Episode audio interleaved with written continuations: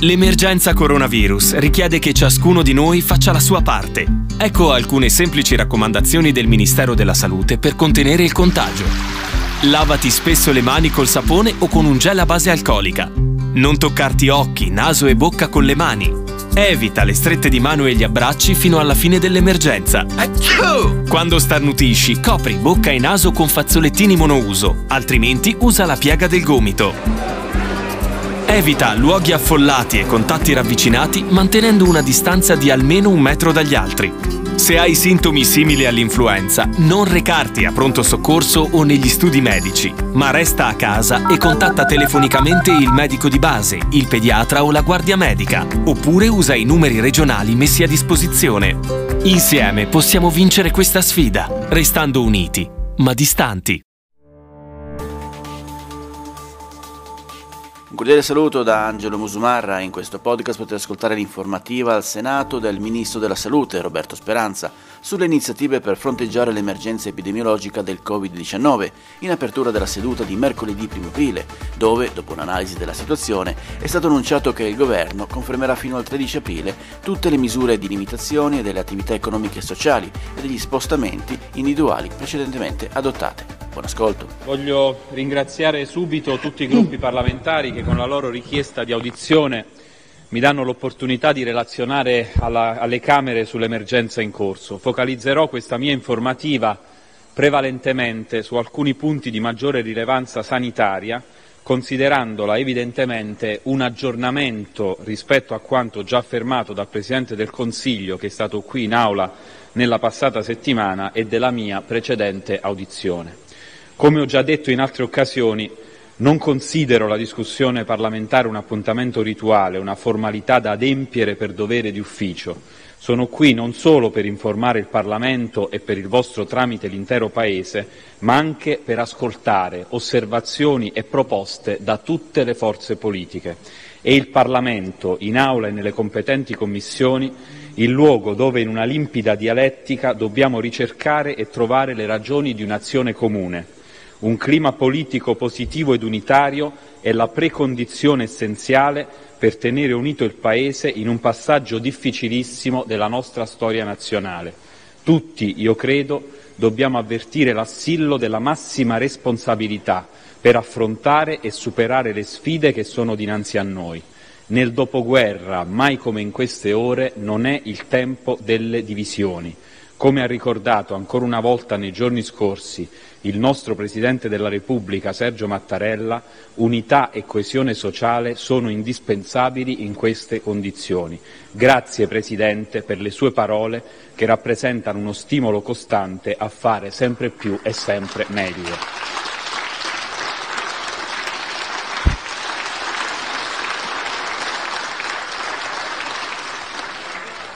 In Europa e nel mondo è in corso una terribile tempesta. Il numero dei contagiati da questo virus corre velocemente verso il milione di casi.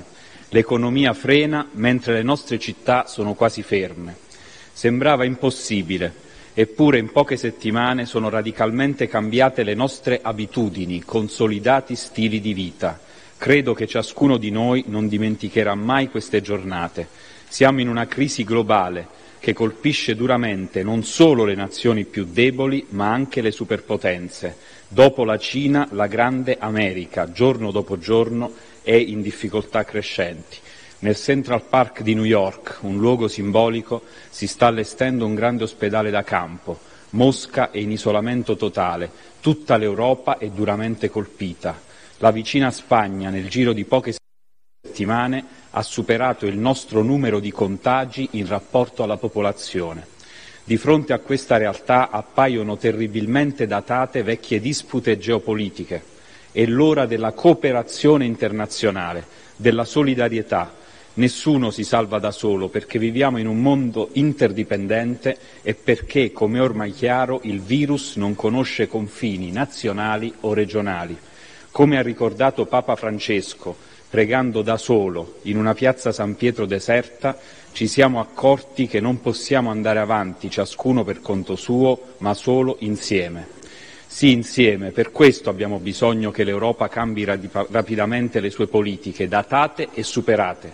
È adesso che l'Europa deve dimostrare di essere una reale opportunità, una grande forza che favorisce gli investimenti, il lavoro, la crescita economica, la mitigazione delle diseguaglianze sociali. No, non possiamo consentire che da una grave crisi sanitaria si sommi un'insostenibile e devastante crisi sociale.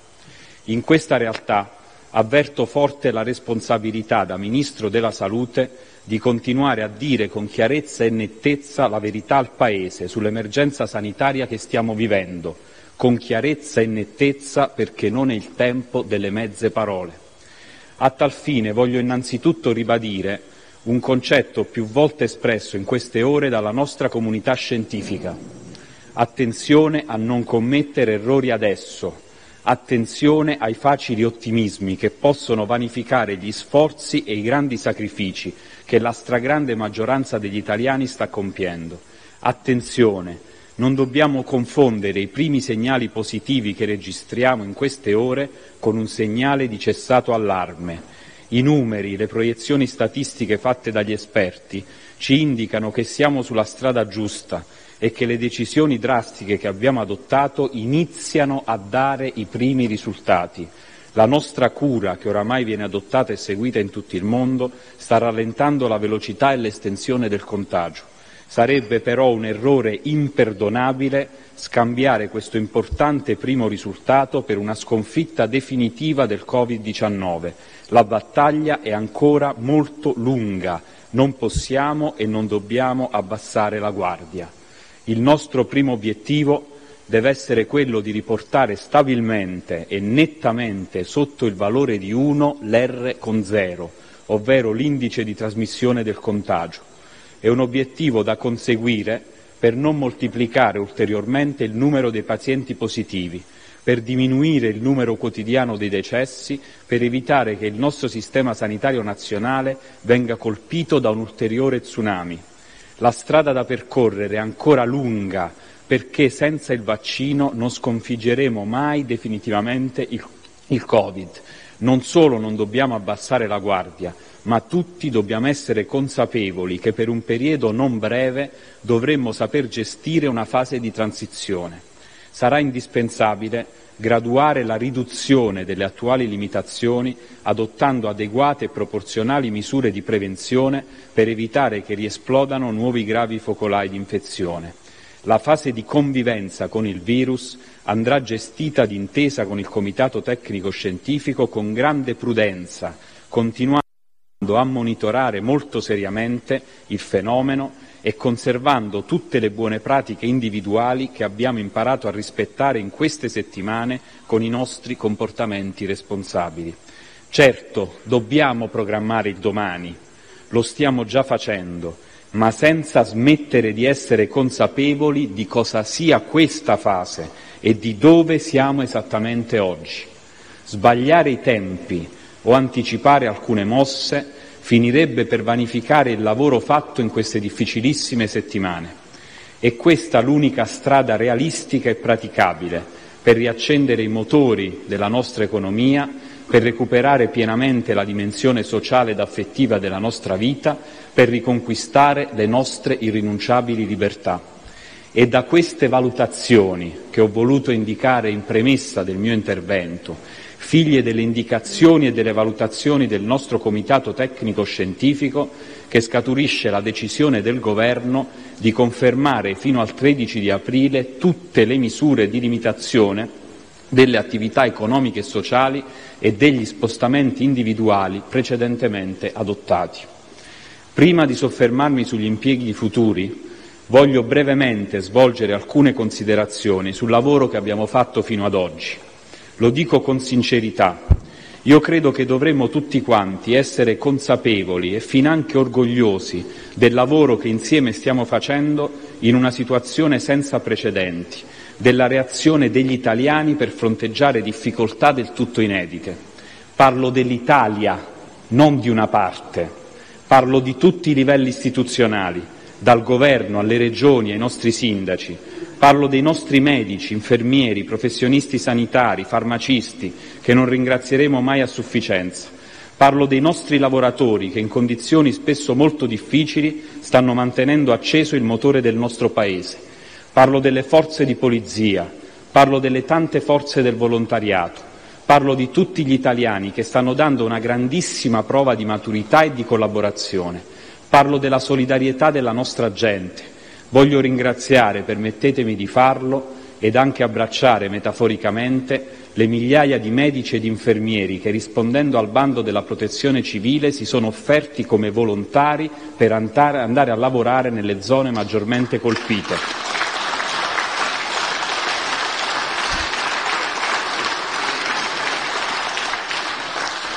Penso ancora alle tantissime associazioni che assistono in condizioni ancora più difficili anziani, disabili, malati. Questa è la nostra Italia, della quale dobbiamo andare fieri. Siamo un grande Paese che ha svolto un lavoro serio che ci viene costantemente riconosciuto dall'Organizzazione Mondiale della Sanità, con cui c'è una relazione continua e proficua. Sarebbe troppo lungo fare l'elenco dei provvedimenti che abbiamo preso in questi mesi. Mi limito a ricordare solo in un istante che le nostre prime decisioni sono state adottate il 22 di gennaio prima che il 30 gennaio l'OMS dichiarasse il coronavirus emergenza di sanità pubblica. Il 31 gennaio il Consiglio dei Ministri ha proclamato lo stato di emergenza ed affidato al Capo della Protezione civile il coordinamento degli interventi. Siamo stati i primi a richiedere politiche di prevenzione comuni a livello internazionale ed a denunciare il pericolo di un'estensione ed esplosione del contagio la prima riunione europea dei ministri della salute sul coronavirus si è tenuta su richiesta formale dell'Italia, da me firmata, già a fine gennaio. Se il 29 febbraio e poi il primo marzo a pochi giorni dallo scoppio del focolaio di Codogno abbiamo dato chiare indicazioni alle regioni e agli ospedali, a partire dalla necessità di raddoppiare i posti letto di malattie infettive e pneumologie e l'aumento del 50% delle terapie intensive, e perché avevamo studiato e lavorato con la task force nelle settimane precedenti. Sulla base delle indicazioni del Comitato tecnico scientifico abbiamo progressivamente e tempestivamente adottato misure proporzionali all'evoluzione del contagio le prime delle quali a firma congiunta mia e dei governatori delle regioni, poi con lo strumento dei DPCM. Abbiamo adottato ulteriori severissime misure con l'esplosione dei nuovi focolai che oggi vengono replicate in molti paesi del mondo. Fare queste affermazioni non significa per nulla, dal mio punto di vista, sottacere le difficoltà, i limiti, le problematicità che abbiamo incontrato nella gestione dell'emergenza. Lo voglio dire con chiarezza, è stata ed è ancora durissima, dentro una tempesta senza precedenti, contro un nemico non solo invisibile, ma anche molto forte e sconosciuto, stiamo affrontando sfide inedite difficilissime. Il nostro Servizio sanitario nazionale è stato messo nelle ultime settimane a durissima prova. Pur nelle differenze quantitative del fenomeno che si sono riscontrate nei diversi territori, Dappertutto, in ogni regione d'Italia, ci si è trovati dinanzi ad un'onda anomala di difficilissima gestione. La risposta c'è stata nella difficoltà assoluta di una situazione al di fuori di ogni ordinarietà, ma la risposta c'è stata ed è tuttora in corso. Nel campo degli approvvigionamenti i nostri uomini hanno combattuto una battaglia difficilissima, con un mercato già saturo da fine 2019 se a questa difficoltà sommiamo il combinato disposto delle misure protezionistiche adottate da più nazioni e la mancanza di una produzione industriale italiana, è facile comprendere le ragioni della complessità della situazione. Per gestire questa fase è essenziale che tutti sostengano il difficilissimo lavoro che stanno svolgendo la Protezione civile con Angelo Borrelli e il commissario straordinario all'emergenza Domenico Arcuri. A entrambi va chiaramente il mio ringraziamento. Si tratta di due uomini esperti che stanno progressivamente superando le difficoltà iniziali. Per quel che riguarda i dispositivi di protezione, il commissario ha annunciato che sono stati conclusi importanti contratti di fornitura, circa 300 milioni di mascherine con la Cina ed altri paesi del mondo, anche grazie al lavoro della Farnesina. Queste forniture ci consentono di proteggere prima di tutto il personale sanitario, che è la nostra prima e più rilevante priorità. Per questa stessa ragione va monitorato il loro stato di salute, anche attraverso un uso intelligente e costante dei tamponi.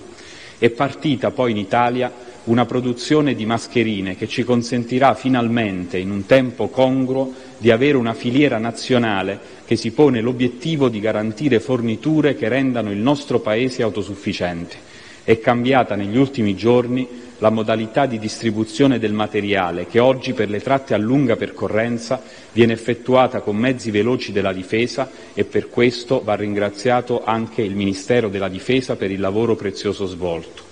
È attivo sul sito della Protezione civile un portale con tutte le informazioni online sulla distribuzione del materiale.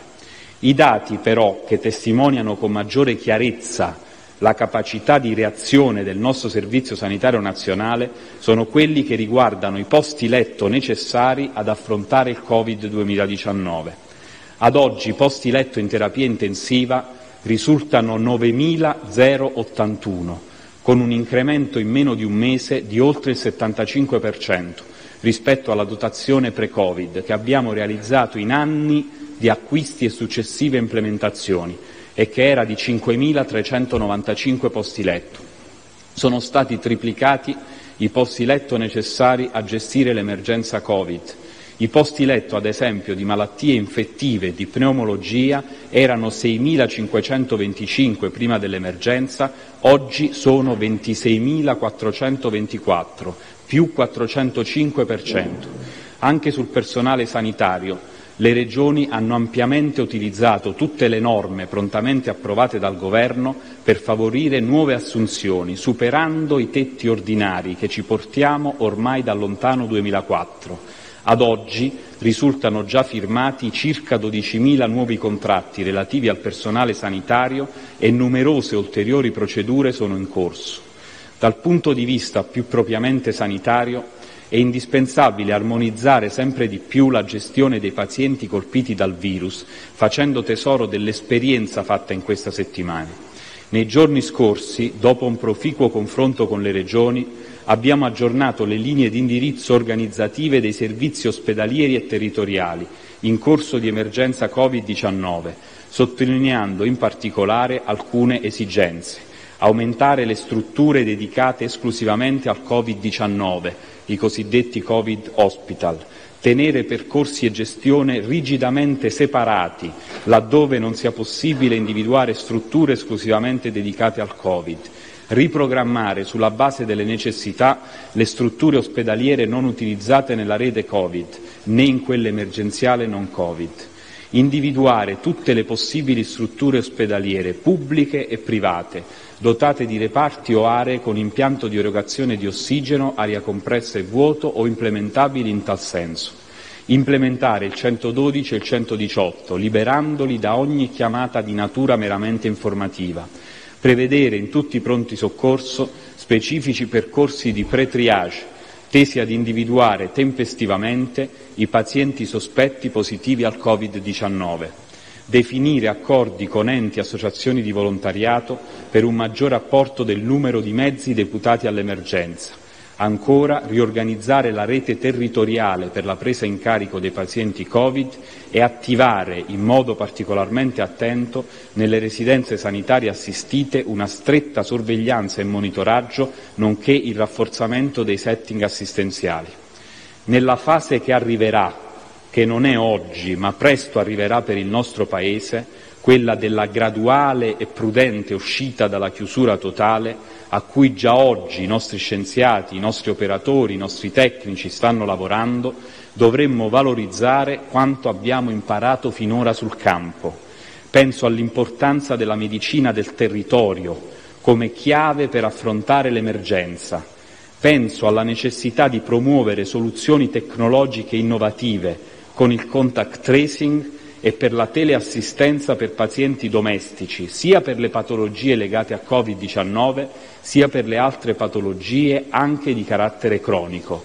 Penso ancora alla necessità di massimizzare e velocizzare le capacità diagnostiche dei test presenti sul mercato, da quelli classici che consentono l'identificazione di RNA virale a quelli seriologici che possono fornire utili informazioni circa il cosiddetto tasso di sieroconversione, cioè della percentuale di soggetti che hanno incontrato il virus e rispetto ad esso hanno prodotto una risposta anticorpale. La definizione del tasso di sieroconversione potrà essere molto utile per le implicazioni future in termini di politiche di graduale allentamento delle misure di restringimento sociale eventualmente considerabili. Nella nostra battaglia per sconfiggere questo virus sarà decisiva la ricerca scientifica, decisiva per individuare farmaci efficaci nella cura del Covid-19 e soprattutto per determinare e sviluppare un vaccino adeguato. Sarà il vaccino, come ho già detto, l'arma che ci permetterà di sconfiggere definitivamente il Covid-19. In questa partita mondiale l'Italia c'è, c'è con tutta la nostra comunità scientifica, in un rapporto di piena collaborazione con le aziende farmaceutiche. Lo stiamo già facendo d'intesa con AIFA, l'Agenzia italiana del farmaco, con grandissima determinazione. AIFA si è organizzata per far fronte efficacemente all'emergenza sanitaria che stiamo vivendo. Si è attivata tempestivamente su quattro livelli distinti. Il primo, promozione degli studi clinici. È stato semplificato il percorso autorizzativo degli studi sperimentali, osservazionali e dei programmi per uso compassionevole. Le nuove disposizioni prevedono che la Commissione tecnico-scientifica di AIFA riunita in sede permanente, approvi tutti i protocolli di studio che saranno poi valutati da un comitato etico unico a livello nazionale presso l'Istituto Lazzaro Spallanzani. Queste misure straordinarie hanno l'obiettivo di garantire il rapido avvio degli studi per individuare rapidamente possibili opzioni terapeutiche efficaci. La valutazione centralizzata e coordinata garantisce qualità scientifica e maggiore rappresentatività, utili per fornire risposte validi per tutti i pazienti e il Servizio sanitario nazionale. 2. Uso off-label dei farmaci.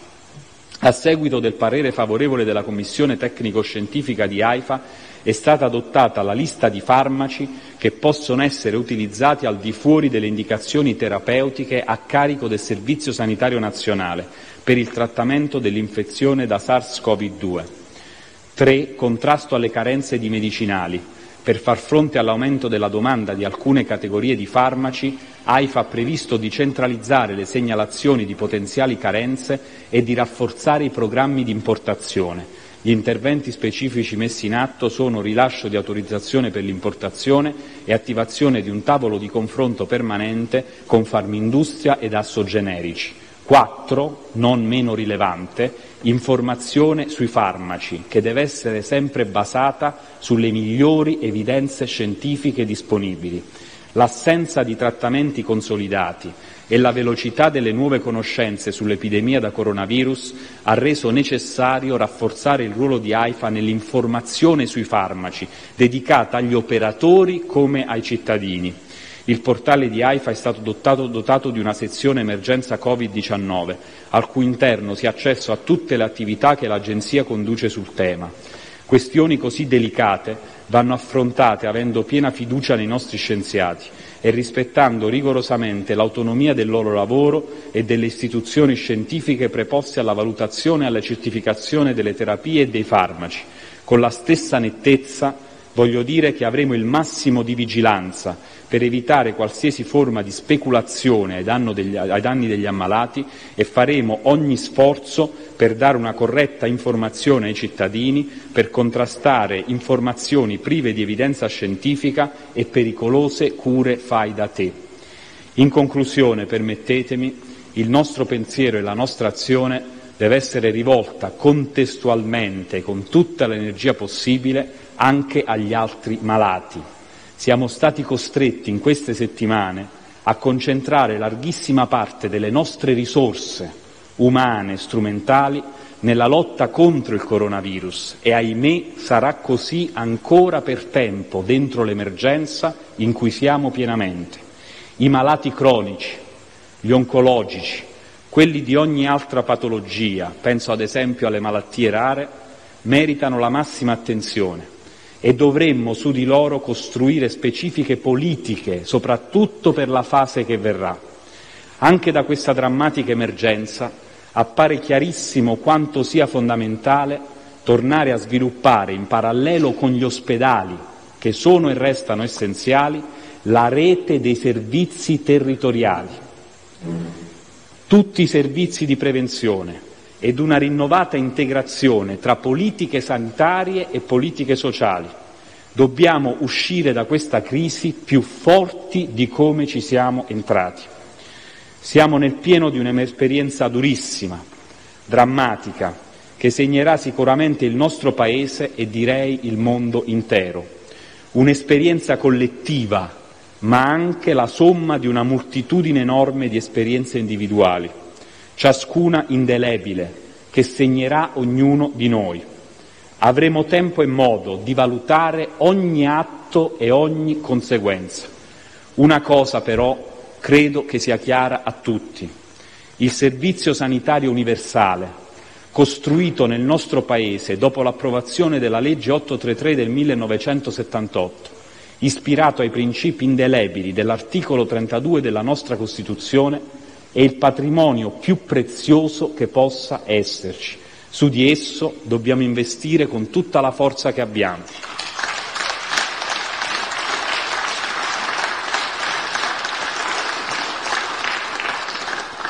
Su di esso dobbiamo investire con tutta la forza che abbiamo.